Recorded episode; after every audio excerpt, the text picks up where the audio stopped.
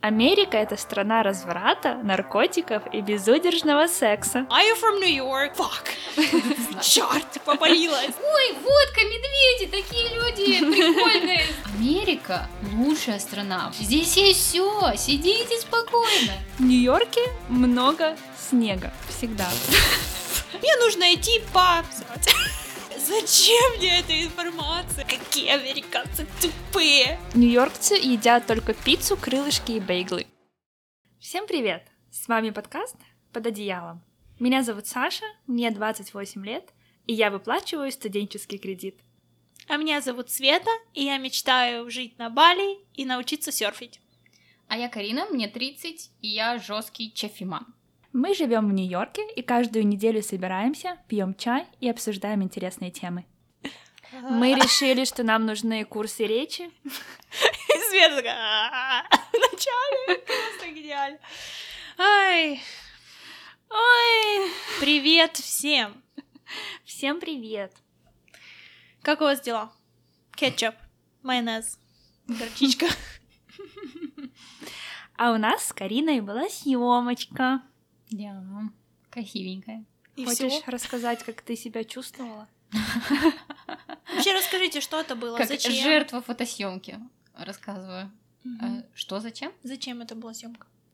Зачем Просто для была съёмка? себя или что? Расскажите. Чтобы было красиво всем. Чуть больше А, красоты в мир да. принести. Ну, короче, у меня на этот год а, образовалось э, две резолюции. Сделать красивую съемку Карине и сделать красивую съемку Свете. Вот. И одна съемка у нас уже произошла. Мгм. Вот, и было прикольно. Мне понравилось. Да. Мы, кстати, довольно долго снимали, правда? Где-то часа три. Вау, серьезно? Я Да. только потом уже поняла, когда на часы посмотрела. Как оказалось, я уже рассказывала Свете, что снимать друга намного сложнее, чем снимать незнакомого человека. Из-за того, что я тебя знаю, немножко сложнее как-то создать историю другую тебе. М, Понимаешь? мгм. А как тебе было? Ам, а мне было нормально более-менее. Ну, я как бы я не умею позировать особо, но я уже и до этого это знала, и я не ожидала от себя каких-то супермодельных способностей. И я рада была, что Саша мне подсказывала, типа, куда смотреть, там, как, как сесть, как, как повернуться. Вот. Я вроде как хорошо по инструкциям действую, но все равно супермодели из меня не вышло, но мне нравятся фотки. Нет, фотки классные, мне тоже очень нравится. Я погрузилась в мир SMM, social media marketing, не SNM, А, то есть маркетинг социальных сетей. Я взяла такой маленький курс, в принципе, вводный курс. Мне на самом деле очень интересно. Я никогда не думала, что социальные сети — это такой инструмент сложный, на котором может вообще базироваться какая-то профессия. Для меня это просто открытие века, насколько это все сложно, иногда даже технически. Мгм. То, что ты должен какие-то там делать настройки через какие-то бизнес-кабинеты. Мгм. Настолько это все как-то сложно, но мне на самом деле очень интересно. Я вот подумаю, может, после этого реально взять какой-то курс при каком-то колледже или университете. То есть, помимо того, что я бы хотела заниматься фотографией, может, такой навык был бы даже очень полезен. Потому что Конечно. я видела, что очень много кто занимается SMM, они могут как раз и делать фото, то есть это как создаешь контент для бизнеса и сайтов.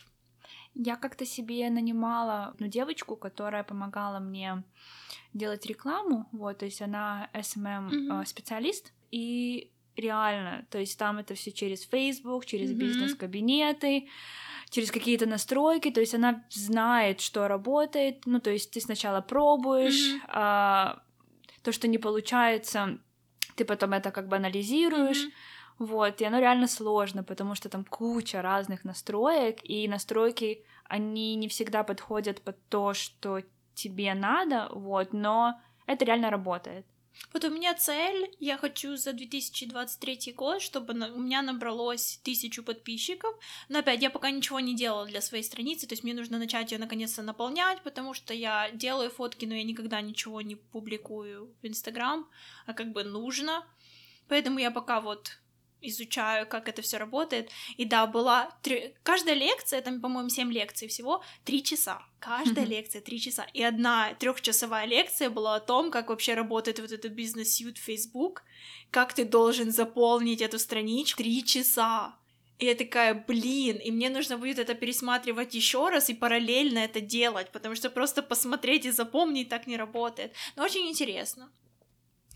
Ну что, перейдем к теме нашего выпуска. Стереотипы об Америке. Интересно то, что когда я вот думаю стереотипы об Америке, у меня сразу такой Михаил Задорнов. И типа, какие американцы тупые. И все. Первый стереотип. Американцы, Американцы тупые. Но я не соглашусь, мне кажется. Если посмотреть на систему образования, то есть даже по цифрам оказывается, что да, успеваемость американских детей намного ниже, чем в других странах, там даже европейских, даже у нас. То есть именно по таким вот показателям, ну как бы да.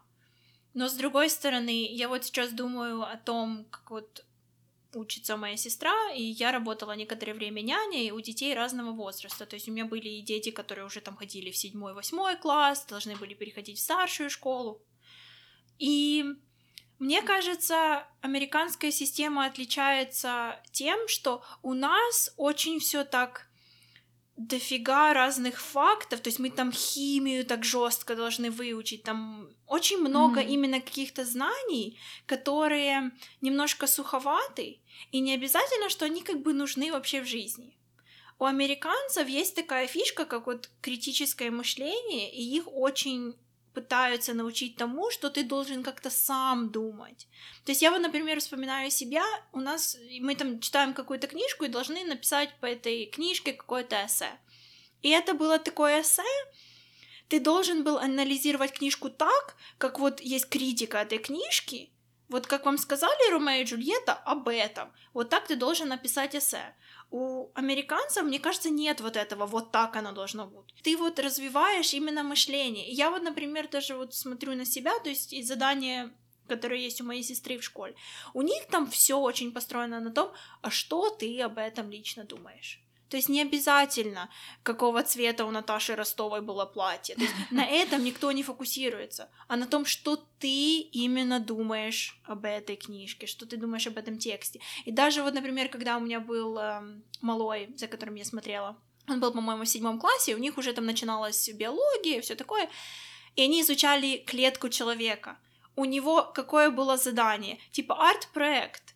Сделать клетку человека. Из чего хочешь. Хочешь из картона, хочешь... И мой малой такой, а давай мы возьмем желе, и то желе это будет там плазма или что-то такое, виноградинки это будут вот эти там хромосомы или что-то там такое, и вот мы делали с ним такой проект. То есть мне кажется, американская система образования, она более такая творческая, более свободная, опять же, с какого-то момента там в старшей школе ты не учишь все, что тебе сказала программа, ты выбираешь классы, которые тебе нужны для поступления в универ. То есть, если мне не нужна физика и химия, и она мне никогда в жизни не пригодилась, зачем мне тратить свое время ради оценки, которая мне никогда не пригодится? То есть Американцы, мне кажется, не выбирают то, что тебе интересно, фокусируются на этом, и они об этом много знают. И да, они не особо много знают, мне кажется, о мире вокруг. Мгм. То есть, если даже я, например, разговариваю с мужем и говорю там, вот, вы читали Бальзака, он такой, типа, нет. Я говорю, ну, у нас была зарубежная литература, и у нас была французская литература. Он такой, типа, не, у нас больше был фокус, там, британская литература и американская. История Америки. Они не учили, так как у нас там историю История других мира. стран. Мгм. Они не учили, какие там страны и столицы. То есть у них нет вот этого такого, казалось бы, обо всем, но с одной стороны, мне кажется, это не настолько плохо. То есть у них более такие знания практичные. То есть то, что тебе в жизни пригодится, то ты учишь. Мгм. То есть я Да. не согласна, что они прям тупые. То есть очень много есть о чем с кем поговорить. Мне кажется, просто у нас вот в русскоязычных странах эм, есть какой-то культ образования и культ эм, интеллигенции, что ты должен знать много обо всем, иначе ты какой-то недостойный, ты тупой. э, и, как бы тебя реально люди будут чморить, если ты там Да. не знаешь столицу какой, какой-то страны. Здесь, если ты не знаешь столицу, все такие, а, ну ладно, это вон там, оказывается, окей. И всем окей с этим. Если это не твоя специализация, никто тебя не ждет, что ты Мгм. это будешь знать. Кстати, да, это очень интересно, потому что когда я училась в школе, мне было так иногда стыдно за то, что я не знаю, например, каких-то вещей, которые, типа, я должна знать. И потом я такая, блин, думаю, а почему я должна знать вот это? Ну, Мгм. где мне это пригодится? А зачем? В чем смысл? Мне нравится тоже, что в Америке постоянно как-то в ногу со временем очень много, что в школьной программе идет. Даже у меня, у сестры, у них как есть... э, то есть, опять, ты можешь выбирать это, если там идешь в среднюю школу, ты там можешь выбирать какие-то тоже а, классы. Допустим, там как робототехника. То есть класс, где они такие сидят и типа таких ну, не прям это робот, но это что такое, ты там проводочки тебе рассказывают, как соединить, чтобы эта машинка сама поехала. Или там какой-то графический дизайн и фотошоп, и они сидят и учат это все. То есть какие-то такие крутые современные вещи, которые тебе нужны. У них там нет физкультуры сейчас в прямом смысле, у них там зумба и танцы. И если учитель такой, хочешь поиграть на барабанах, и дети такие, эй, да, и херачат эти барабаны. То есть все как-то расслаблено в игровой форме. Очень много крутых классов. Ты можешь там вообще выбрать класс по шахматам. Да, у Дэвида был класс а, по кино. Вот. У меня у девочки знакомой, у нее вообще, то есть, опять, в старшей школе ты выбираешь уже себе, что будет как бы твоя специализация в старшей школе. Вот эти четыре. У нее фотография была. И они учились, как типа на пленку снимать, проявлять это в этой темной комнате. Офигенно! Мгм. Так что да, я не согласна с этим стереотипом. И мне кажется, еще американская система образования воспитывает э, любовь к образованию, тягу к знаниям, потому что они реально пытаются сделать это весело, задорно, чтобы ребенок сам выбрал вот это. То есть у нас что можно выбрать? Ничего, кроме как куда пойти учиться после школы. Когда на тебя просто со всех сторон так смотрят, тыкают тебя пальцем, ну чё, ну чё, кем ты хочешь стать? Давай, решай в 17 лет свое будущее на ближайшие 50. И Да. потом ты уже не можешь выбрать. Тут в институте можешь себе набирать какие угодно классы. Там есть какие-то предназначенные для твоей профессии, допустим. Опять же, ты можешь пойти, даже не зная, на какую ты профессию, ты просто подаешься. Не обязательно на какую-то профессию, да? Просто идешь, набираешь классы, потом смотришь, как тебе то, все, там а, куча всяких программ, которые тебе помогут определить, как будто там твой тип личности, твои суперспособности, тяга к чему-то там, и потом ты как бы эти классы, если даже взял, но они как будто бы не пригодятся на твою профессию, они все равно тебе зачтутся как э, кредиты на твой диплом. И, и классно. Да, у нас, э, когда я училась в универе э, на учителя английского языка, у нас был класс по высшей математике. Мгм. Зачем?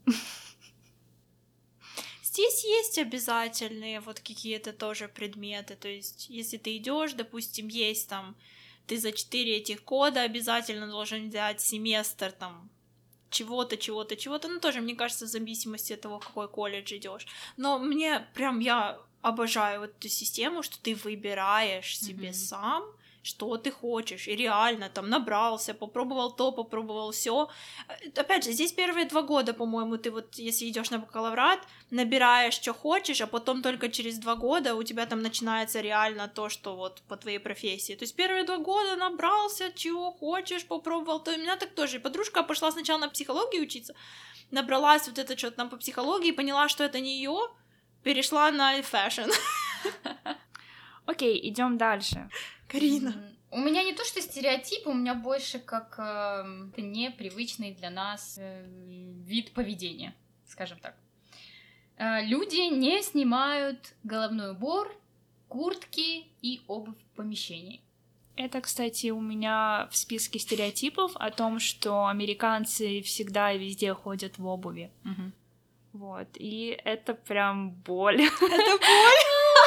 То есть, вот, допустим, если Дэвид не снимает обувь, это грубо, это неприятно, но я думаю, ну, родители, скорее всего, будут снимать обувь. Но нет, нифига. Когда к нам приходят в гости его родители, они ходят в обуви.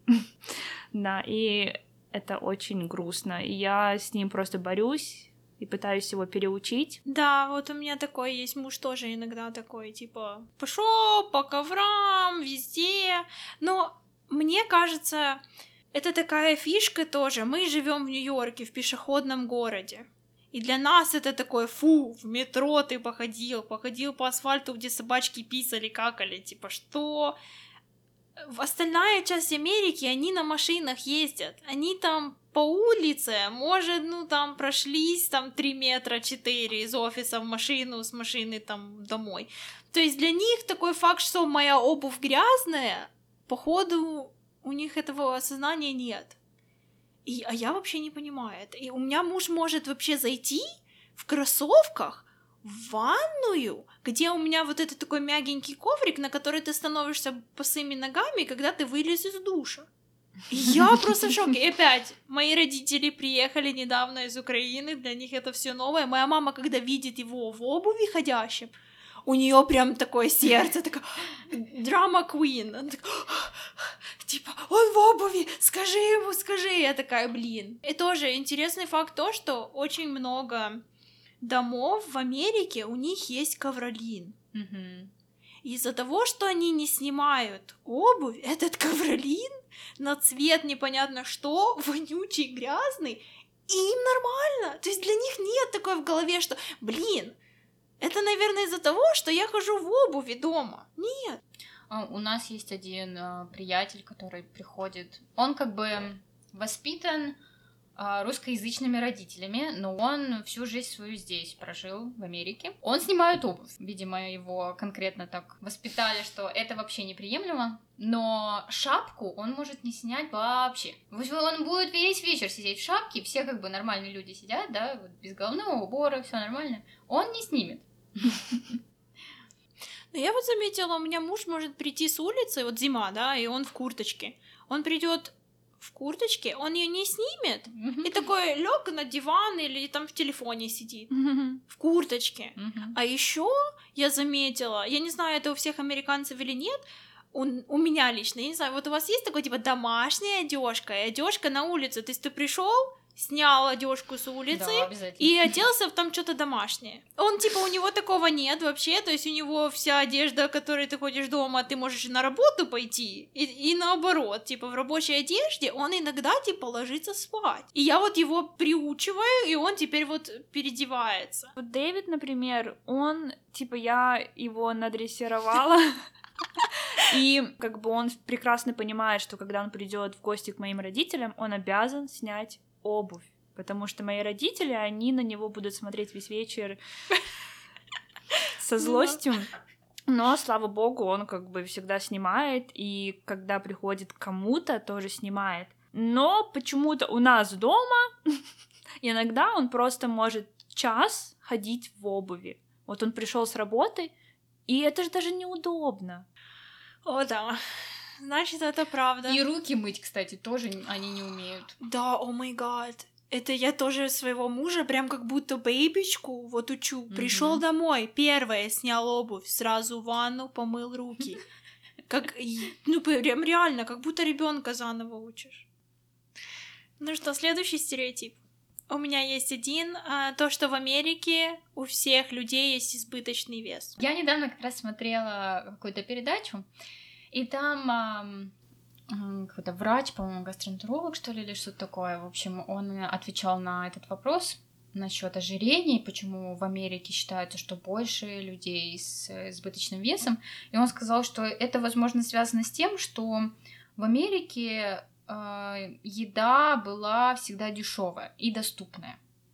Во всех как бы странах, ну, помимо всяких войн, там были революции, там были голод, и у нас, ну вот так вот чисто, если подумать, есть ли у нас э, дешевая еда в наших странах? Нет. Нет, вот именно что. А здесь реально вот если ты малоимущий, ты все равно найдешь что поесть. Смотрите даже просто на бездомных. Угу. Ну, то есть столько людей бездомных с ожирением. Действительно. Потому что, опять, вот эта дешевая еда, она всегда очень калорийная, потому что там куча добавок, дофига сахара везде. То есть то, что такое именно вот доступное, оно не очень полезное, но мне кажется, влияет на это.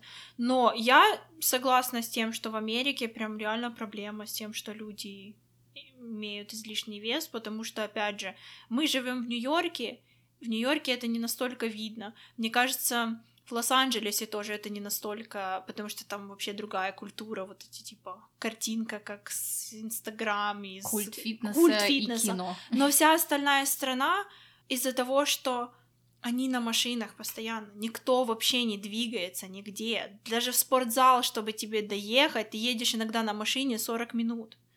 И я вот замечаю по своим друзьям, которые живут не в Нью-Йорке, не где-то там в Л.А., допустим, у меня есть друзья, которые живут в Майами.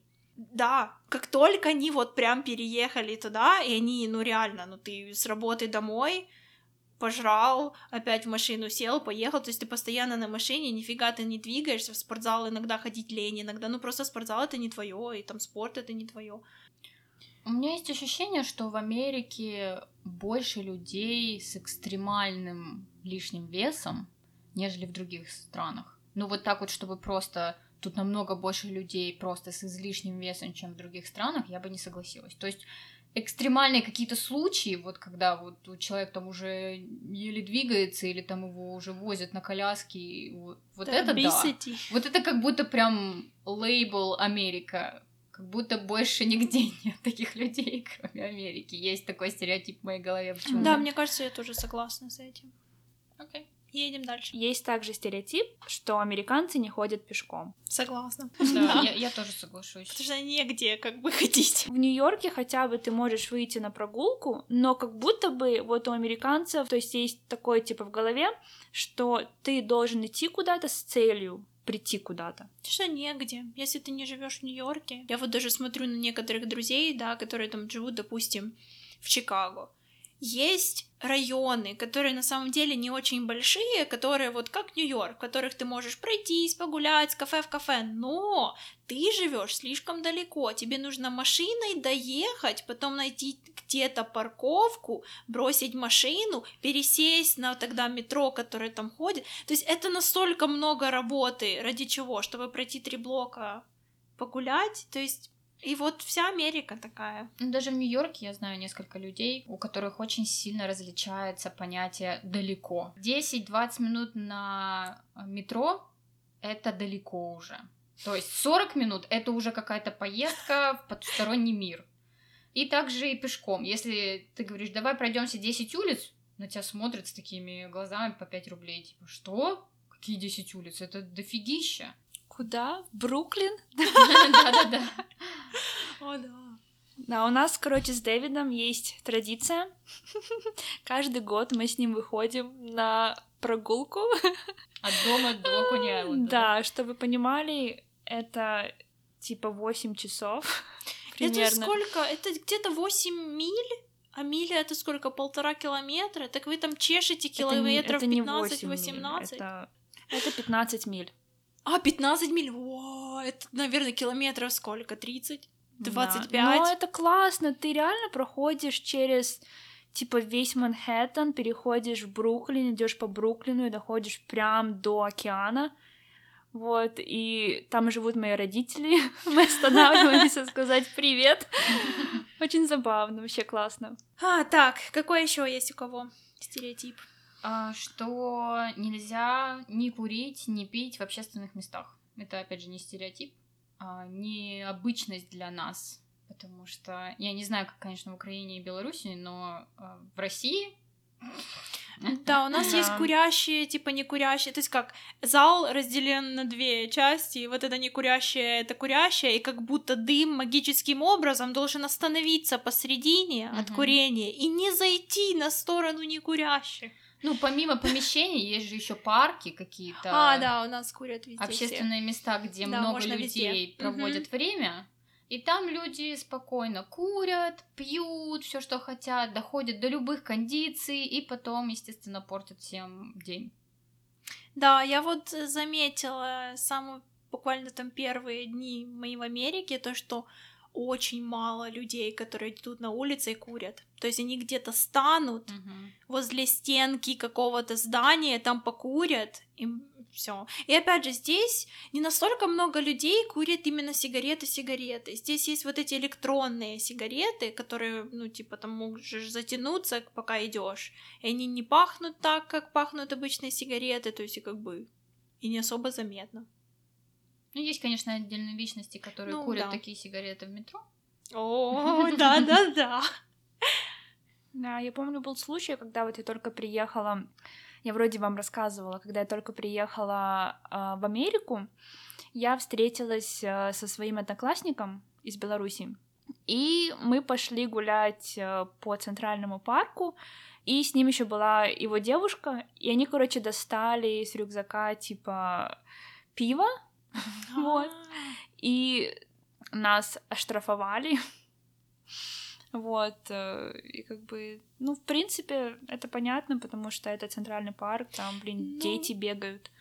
стоит как бы сказать то, что можно пить алкоголь на улице, но это должно быть в пакетике таком Мгм. бумажном. То есть ты хочешь, можешь пить пиво, но твое пиво, вино, что угодно, водка должно находиться в пакетике бумажном, чтобы никто не видел, что именно ты пьешь. То есть это, мне кажется, часть типа не пропагандируй Мгм. алкоголь. И интересный факт, что эта девушка, она, по-моему, была underage, то есть ей еще даже 21 не было, и у нее был фейк ID. О. Да, и здесь стоит тоже сказать то, что здесь проверяют ID, когда ты покупаешь алкоголь. Я покупала микстуру от кашля, и у меня спрашивали ID, потому что в микстуре был там маленький процент алкоголя, и тебе бы не продали его, если ты Ты under 21. покупаешь камбучу, О, да. спрашивают ID. То есть в этом плане здесь строго. Так, у кого еще что-то есть? А, американцам безразличен остальной мир.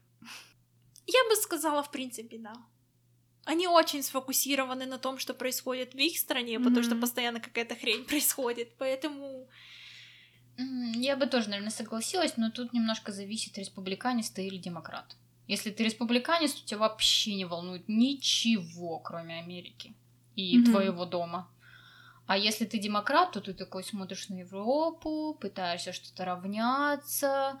Так, свободы здесь, там, давайте разнообразие. Мы всех любим, мы всех уважаем, другим странам помогаем. Как вы считаете, это фейковое, фейковое понятие о том, что США а, все силы тратит на то, чтобы победить Россию, и они все делают против России?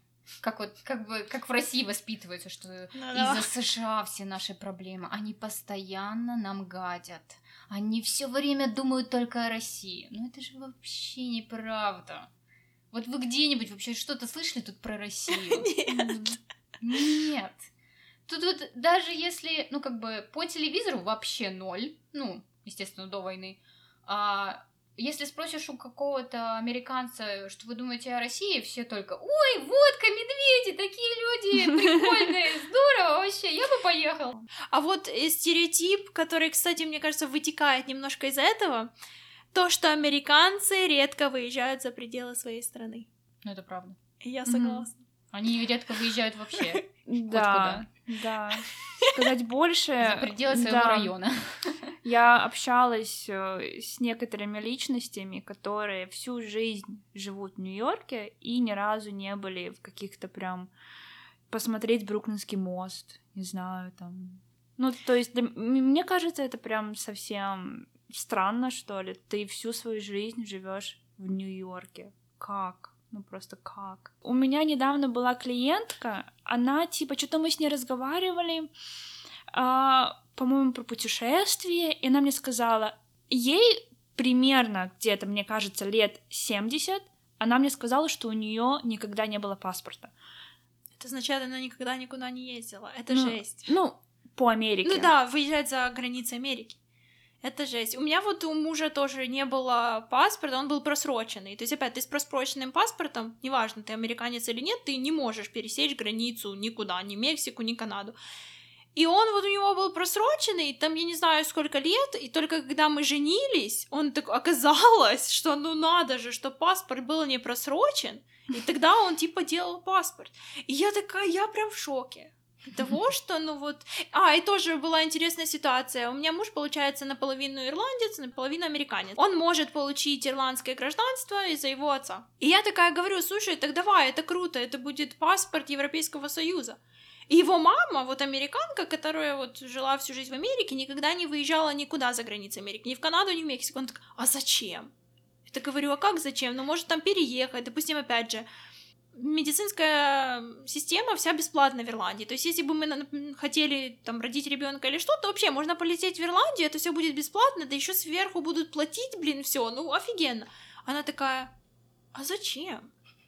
И ты ей пытаешься объяснить, что, ну, как бы мир это не только Америка, и может мы хотим где-то еще попробовать пожить. К сожалению, эм, надо признать, что в России тоже больше половины населения не имеет загранпаспорт. Но ну, там, мне кажется, с деньгами связано. Да, там дорого. немножко другая эм, проблема, то, что как бы бедность, и очень много районов даже не имеют не то, что там загранпаспортов, а типа интернета, иногда и какой-то канализации нормальной. То есть там людям не до этого, что ой, давайте поедем в Европу, посмотрим, как они живут, они там пытаются выжить. А тут вот именно в Америке интересно то, что у людей есть доступ к информации, и есть возможность, ну, шикарная, типа, американский паспорт дает mm-hmm. тебе кучу возможностей летать без всяких виз. Но они ее не хотят. Им не надо, им настолько здесь хорошо, видимо, вот эта вот пропаганда того, что Америка лучшая страна, вам не надо туда ездить, здесь есть все, сидите спокойно. Идем дальше. А, есть такая причуда, что американцы спокойно говорят о каких-то таких э, естественных человеческих процессах, например, отрыжки, а, как кто сходил в туалет, какие-то там несварения желудка, еще что-то такое. Как бы тут вообще, в принципе, это прилично отрыгнуть и просто сказать, ой, извините. Да, о боже, да. Да. Я еще очень была удивлена, когда люди такие, не просто сказать, мне нужно выйти, даже не туалет, типа bathroom, они такие прям скажут, мне нужно идти по... Срать. Извините за выражение. И ты такой... shit. Да, и ты такой, зачем мне эта информация вообще? И еще, мне кажется, американцы настолько спокойно говорят о всяких личных вещах и иногда каких-то не очень приятных вещах, у них как будто нету такого табу на то, что прилично, а что неприлично. То есть они могут тебе рассказывать о каких-то там своих историях секса и как они там набухались, обливались. И то есть ты знаешь человека, возможно, там второй день, и он тебе всю эту информацию такой выливает на тебя. Наверное, мы теперь лучшие друзья. Да, Дэвид знает, насколько меня э, бесят отрыжки. Да, я ему сказала, типа, вообще не делай, просто, пожалуйста. Если хочешь э, рыгнуть, иди в другую комнату. Для меня это то же самое, если, типа, пухнуть. Да, они тоже пухнут, и I'm sorry. Боже. Идем дальше. Есть также такой стереотип о Нью-Йорке и нью-йоркцах, что все нью-йоркцы грубые. Я бы сказала больше прямолинейные. Ну вот я согласна. Можно даже затронуть другой тогда стереотип, то, что американцы всегда улыбаются, они очень дружелюбные. То есть, мне кажется, везде, во всей Америке это правда, но не в Нью-Йорке. То есть в Нью-Йорке люди прям тебе скажут в лицо все что угодно. Mm, я не соглашусь. Как бы на контрасте с Россией, например, когда я сюда приехала, мне показалось, что люди какие-то все на ЛСД, что ли, или что. Все реально улыбаются. Все спрашивают, как дела. Все желают тебе отличного дня, э, отличного времени суток, чтобы у тебя все было хорошо. И это норма. Плюс, как бы, любимое слово после, там, я не знаю, привет, как дела, это извините. Ага. Извините, это просто уже как, не знаю, запятая в предложении. Его говорят везде, всегда, даже когда mm-hmm. не за что извиняться. Это тоже очень выглядит супер так. Опять же, хочется, например, сравнить э, Америку с Канадой, ну, о- окей, не Америку с Канадой, а Нью-Йорк с Торонто, потому что, вот, допустим, нью-йоркцы как, они могут улыбаться, они тебе скажут, ой, напиши мне, давай увидимся, и тишина. То есть, вот, ты человеку реально напишешь через неделю, давай встретимся, и он тебе скажет, что у него куча дел, и как бы, ну, то есть, вот люди говорят, see you soon, то есть, увидимся, и как бы ты его, скорее всего, никогда и не увидишь. И, например, если человек сказал, что хочет тебе помочь, не факт. Люди просто как будто бы швыряют слова на ветер и никогда не поддерживают свои слова действиями. Почему я хотела сравнить Нью-Йорк э, в этом плане с Торонто? Потому что вот, допустим, когда мы ездили в Торонто, у нас была такая ситуация, но опять же, может быть, это просто совпадение. У нас застряла машина, то есть нам надо было выехать из такого маленького гаража, и просто как бы какой-то чувак, который стоял там на улице, он начал нам помогать, типа там, ой, ребята, вот туда, как бы э, именно руками показывать, куда нам ехать. Он там сказал, что и закроет за нас гараж, и типа пожелал нам хорошего дня. Ну, короче, он уделил свое время, чтобы нам помочь. И Дэвид был в таком шоке, он типа сказал, что в Нью-Йорке никто бы просто тебе не помог, и все бы прошли мимо. Все слишком заняты, они бегут, бегут, спешат заработать Да. миллионы. Это, мне кажется, просто из-за того, что слишком много людей в городе. Чем меньше населения в каком-то поселении, тем более добродушные люди и готовы отозваться на проблему. Мы вот, допустим, тоже про Канаду. В принципе, подтверждающий твой поинт э, доказательства, эм, мы доехали до Монреаля, и мы пытались сориентироваться, где запарковаться, в итоге вроде поняли, запарковались, и потом э, смотрим на вот этот вот э, аппарат, где надо платить за парковку, и ничего не понимаем, что там все на французском. Э, и подходит мужичок, который тоже запарковался рядышком с нами, и такой, типа, помочь? Я говорю, да, пожалуйста, ну, он по-английски как бы говорил, помогите, как, как что, вот мы запарковались, что нужно делать? Он все сделал, он все заплатил за нас, и еще и отказался брать деньги. Прикиньте. Я вообще была в шоке, я такая стою. Ну, я как бы ему дала заплатить, ну, я такая думаю, сейчас я его спрошу, потому что там, опять же, в канадских долларах, я не знаю, сколько это в американских. И я ему говорю, типа, сколько я вам должна? Он такой, типа, да забудь. И, и пошел.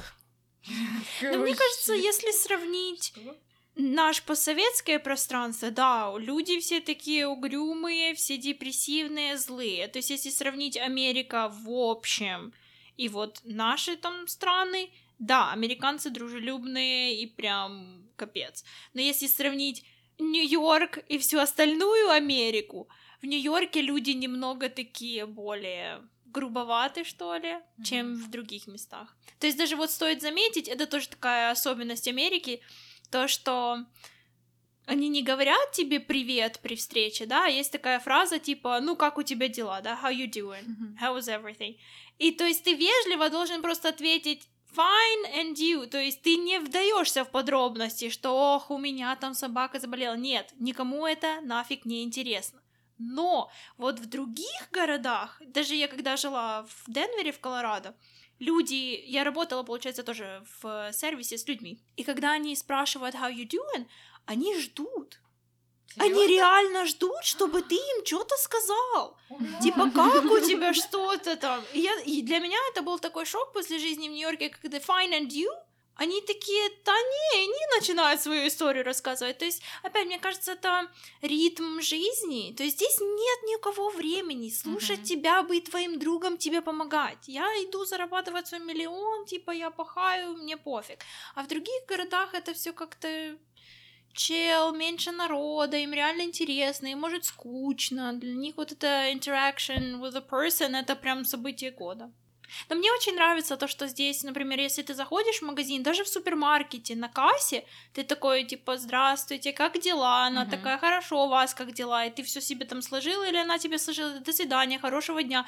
То есть даже если я этого человека не знаю, я, например, вот пыталась вспомнить дома, было ли у нас такое в супермаркете на кассе, и я вот не могла вспомнить, чтобы я вообще с кем-то общалась. Максимум было спасибо за покупку. Это они тебе скажут, а ты такой молча спаковал Да. свое барахло Да. и ушел. А здесь ты вот и в кофейню, если ты идешь, обязательно, типа, здравствуйте, как дела? спасибо большое. Ну, то есть есть вот эта какая-то вежливость, даже пускай если она такая поверхностная, но она есть. Я начала замечать за собой, а, что я реально как будто бы abuse слово I'm sorry, фразу I'm sorry, Мгм. И Дэвид мне начал говорить. То есть, ну, типа, за что ты извиняешься? Да, я не заметила, если я толкну кого-то, я толкнула, я такая, excuse me, I'm sorry. У меня такой муж, типа, какого черта он тебя толкнул, а мне как будто на автомате, excuse me. Итак, идем дальше. А, К этому же, можно, если я добавлю, чтобы было гар- гармонично. А, Small talk. Вообще, как бы, э, вот это феномен small talk. И Мне до сих пор это трудно дается, но это прям вот как будто американская фигня, правда? Я не знаю, в Европе такое есть, нету. Я не была в Европе. Ну, короче, ты знаю. просто должен разговаривать постоянно со всеми. Если ты застрял с кем-то более-менее в одном помещении, и вас там двое или трое, и если это продолжается больше, чем, я не знаю, две секунды, все, начинается разговор ни о чем. Типа, а вы куда едете? А какая погода? Ой, интересная сумка. А Да. вы вообще кто такой?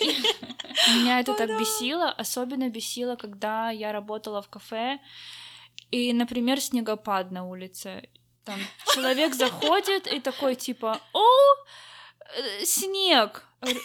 Окей, я вижу. Просто для тебя это 150 разговоров о снеге, просто с разными людьми, а для него это вот единственный разговор с баристой о снеге. Я всегда боюсь заходить в лифт с кем-то. Это такое напряженное состояние. Я не умею разговаривать вот эти вот ни о чем разговоры с непонятными людьми, поэтому я их не начинаю. Иногда люди тоже не начинают, потому что, может быть, они привыкли, что другие начинают, или потому что я вообще не смотрю в глаза им, чтобы они не начинали.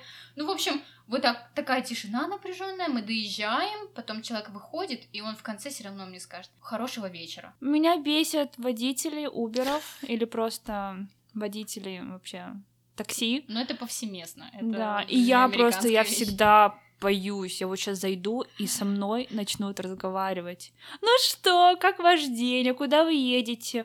«А откуда вы? Еще такой феномен, это не стереотип, но феномен, который, мне кажется, в Европе встречается, не встречается. Это то, что ты должен оставлять чаевые везде. Мгм. Даже если ты пошел купил круассан один, ты должен оставить чаевые. Неважно, ты сел в ресторане, кафе, нет, ты взял на вынос еду, там есть функция чаевые, и ты как бы обязан их оставлять. Ну, слушай, я признаюсь, я не всегда оставляю. То есть, если я иду, конечно же, куда-то в ресторан, где меня обслуживают, да, я оставлю чаевые. Но, например, в кафе, если я иду купить кофе, я не всегда оставляю чаевые. Давайте оговоримся, что в ресторанах нет вообще шанса, что ты не оставишь чаевые. Потому что тебя будут преследовать официанты и будут спрашивать, а что не так? Если ты еще и оставил, ну, не оставил столько, сколько они хотели, то все. Просто интересный такой тоже факт о том, что, во-первых, нет законодательства о том, что ты должен оставлять чаевые. Его нет. Нет такого закона вообще. Другая вещь это то, что раньше были такие вот то есть в чеке, допустим, сразу написано, ты можешь ставить 10%, 15% и, по-моему, 18%. Сейчас уже все начинается с 20, 22, 25% от чека. То есть даже если ты купил какой-то кофе, круассан, ты что-то, доллар какой-то ты должен сверху оставить. Мгм. И еще офигенный такой факт о том, что вот из-за вот этой культуры, что ты как бы обязан оставлять чаевые, очень много работников сервиса, они не обязаны получать минимальную зарплату. То есть начальник может им платить, вот если минимальная в Нью-Йорке стоит договориться 15 долларов в час, они могут получать 4 доллара в час. Потому что все остальное это как будто зарплату платят клиенты. Да, так оно И это ужасно, потому что ты как бы понимаешь, что этот человек, который там работает, у него может быть вообще бомжатская нищенская зарплата. И такое чувство, как будто ты ему платишь зарплату. И если у тебя нет денег, и ты не оставляешь чаевые, ты чувствуешь себя, я говно человек. Классно это так ужасно. бизнесом не платить Вот. Это ужасно, потому что ты типа, если ты не self-sustainable business, если ты не можешь платить своим работникам, значит, ты херовый бизнес. Если у тебя не хватает денег нормальную зарплату платить. Ам, в Европе, например, да, это уже включено в чек, какая-то вот зарплата, чаевые, которые будут идти работникам. И я вот начала замечать, что в Нью-Йорке некоторые заведения уже написано, что 15% чаевые будут уже включены Мгм. в ваш счет. И если вы хотите оставить что-то сверху, оставляешь сверху. Если нет, оно уже включено. И И это офигенно. Обычно они делают более хитро.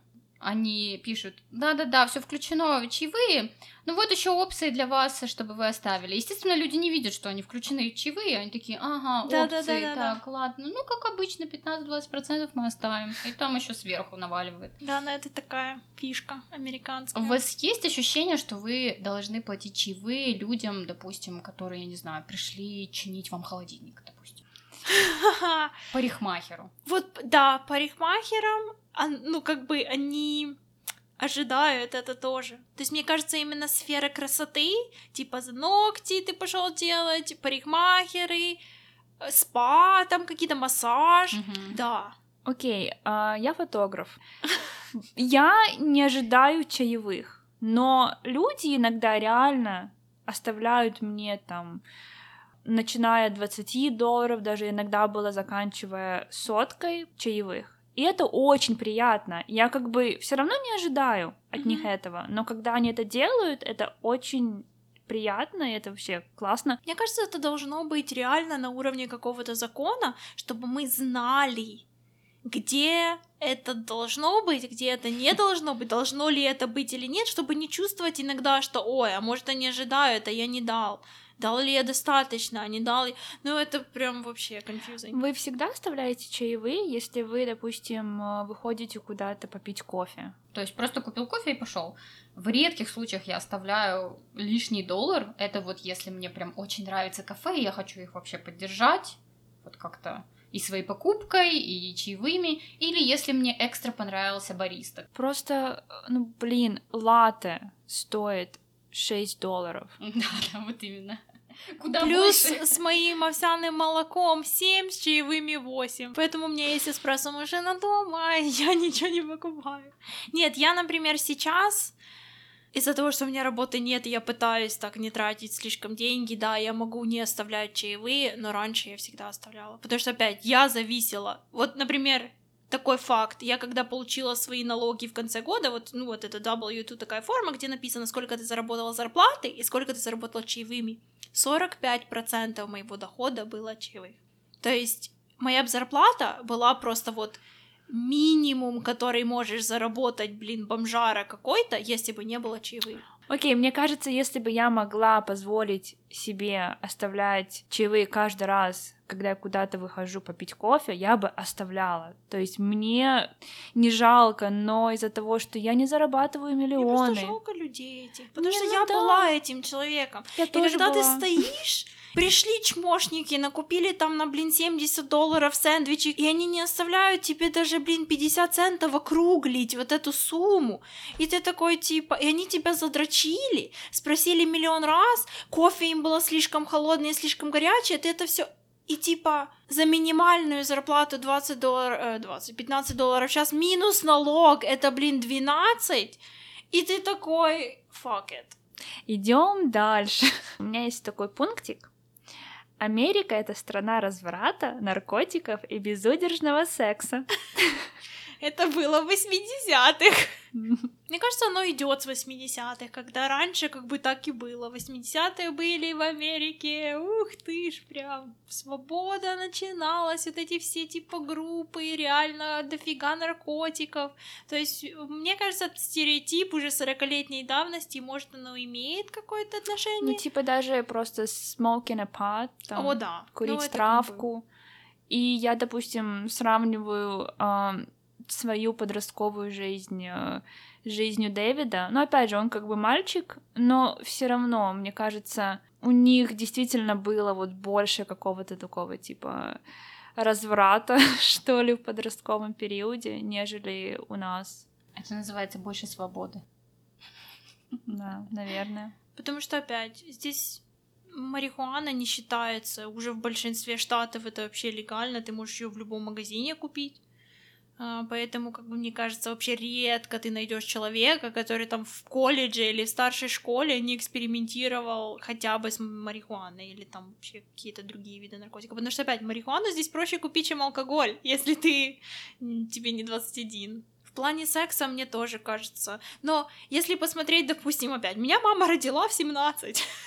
Значит, у кого-то даже в советское время хорошо прошла молодость. Мне кажется, это индивидуально. Наверное, окей. Как насчет особенности такой ам, про кафешки и рестораны, опять же? Порции еды и то, что тебе всегда приносят воду бесплатно. Да, вот с водой это, кстати, интересно, потому что у нас дома, если ты хочешь воду, ты покупаешь бутылочку Да. воды, и как бы тогда ее ты пьешь, а так тебе с крана никто не наберет воды. А здесь, в принципе, есть. В каких-то fancy ресторанах ты можешь заказать какую-то там бутылку, блин, из ледника в Швейцарии и заплатить за это. Или просто попросить tap water, которая будет просто вода с крана. Но мне кажется, еще плюс в Америке, если ты откажешь, допустим, человеку в элементарной воде, ну, это также неприлично, Мне и кажется, это это... запрещено. Да, и это прям очень грубо, это запрещено.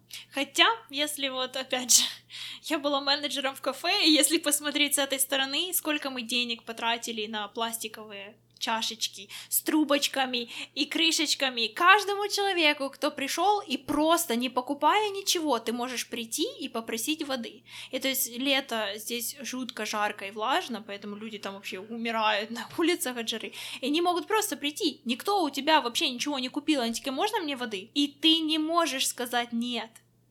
Хотя некоторые, я замечаю, кафе сейчас таки у нас есть только в бутылочках, вода в холодильнике, то есть ты тогда покупаешь ее. Хотя на самом деле ты не можешь отказать. Некоторые говорят в кафе, вам нужно купить стакан. То есть вы можете выбрать любой Да. напиток, самый дешевый, но как бы он включает в себя стоимость стакана. Тогда я вам налью воды. Да, и вот если вернуться к тому, что здесь порции реально офигенно огромные, то есть иногда ты можешь купить и просто на двоих Вообще. разделить. Мгм. А еще крутая тема, то, что, например, в каких-то фастфудах, как там Макдональдс или Бургер Кинг, ты покупаешь стакан для воды. То есть ты, например, хочешь купить там Кока-Колу, неважно, ты просто покупаешь размер стакана, и потом там стоит фонтанчик, в котором вот 5-10 видов, там спрайт, Кока-Кола, Фанта, какой-то Доктор Пеппер, и ты можешь сколько хочешь набирать эту фигню. Мгм. То есть ты заплатил за стаканчик раз там доллар, и ты можешь хоть и 20 этих Мгм. стаканов выпить. Да, Это это... прям шок. это реально шоковая система, особенно для наших стран, мне кажется. Там бы просто все приходили со своими двухлитровыми бутылками и набирали бы себе домой всю эту Кока-Колу, какие-то чаи, там еще что-то. А еще крутая тема здесь есть тоже. Если, например, ты вот в ресторане, да, купил кофе, и ты вот такой идешь с этой чашкой к стенду, где сахар, и ты ее уронил, они тебе бесплатно делают новое кофе. И тоже я знаю в Макдональдс был случай, когда упал бургер, и они бесплатно тебе делают новый бургер.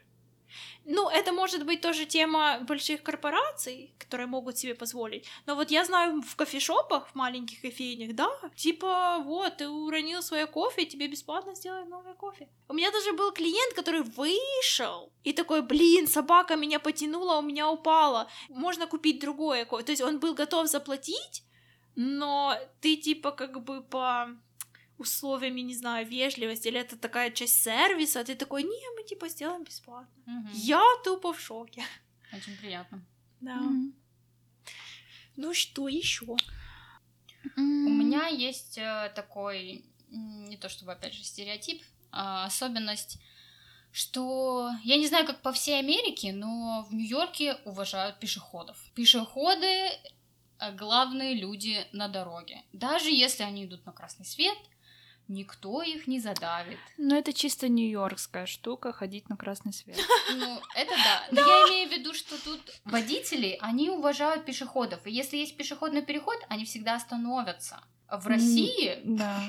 No. Да не только в России, мне кажется, даже в других штатах никто тебе не остановится. Может Да в других штатах, мне кажется, пешеходных переходов нет. Там для пешеходов нет, нет тротуара, Просто, я не знаю, вот, э, в других штатах, мне кажется, когда люди видят, что ты идешь на красный свет, они сразу знают, да, откуда ты.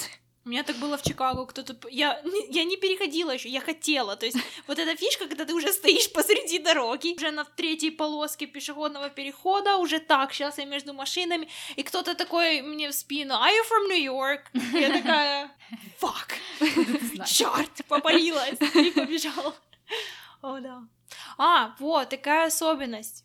В Америке нет бездомных животных на улице. М. Нет всяких бродячих собак. Я вам расскажу что-то очень миленькое.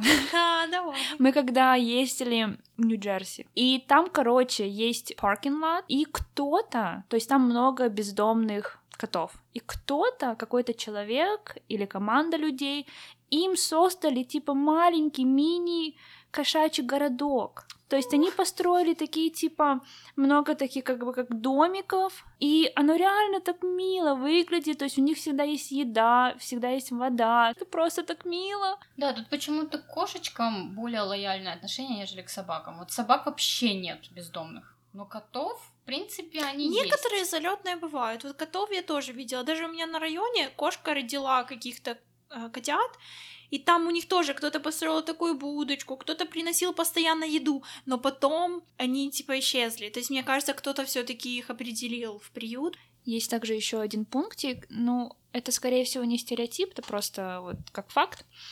А, в Америке все покупают все в кредит и используют кредитные Так и акарточки. есть.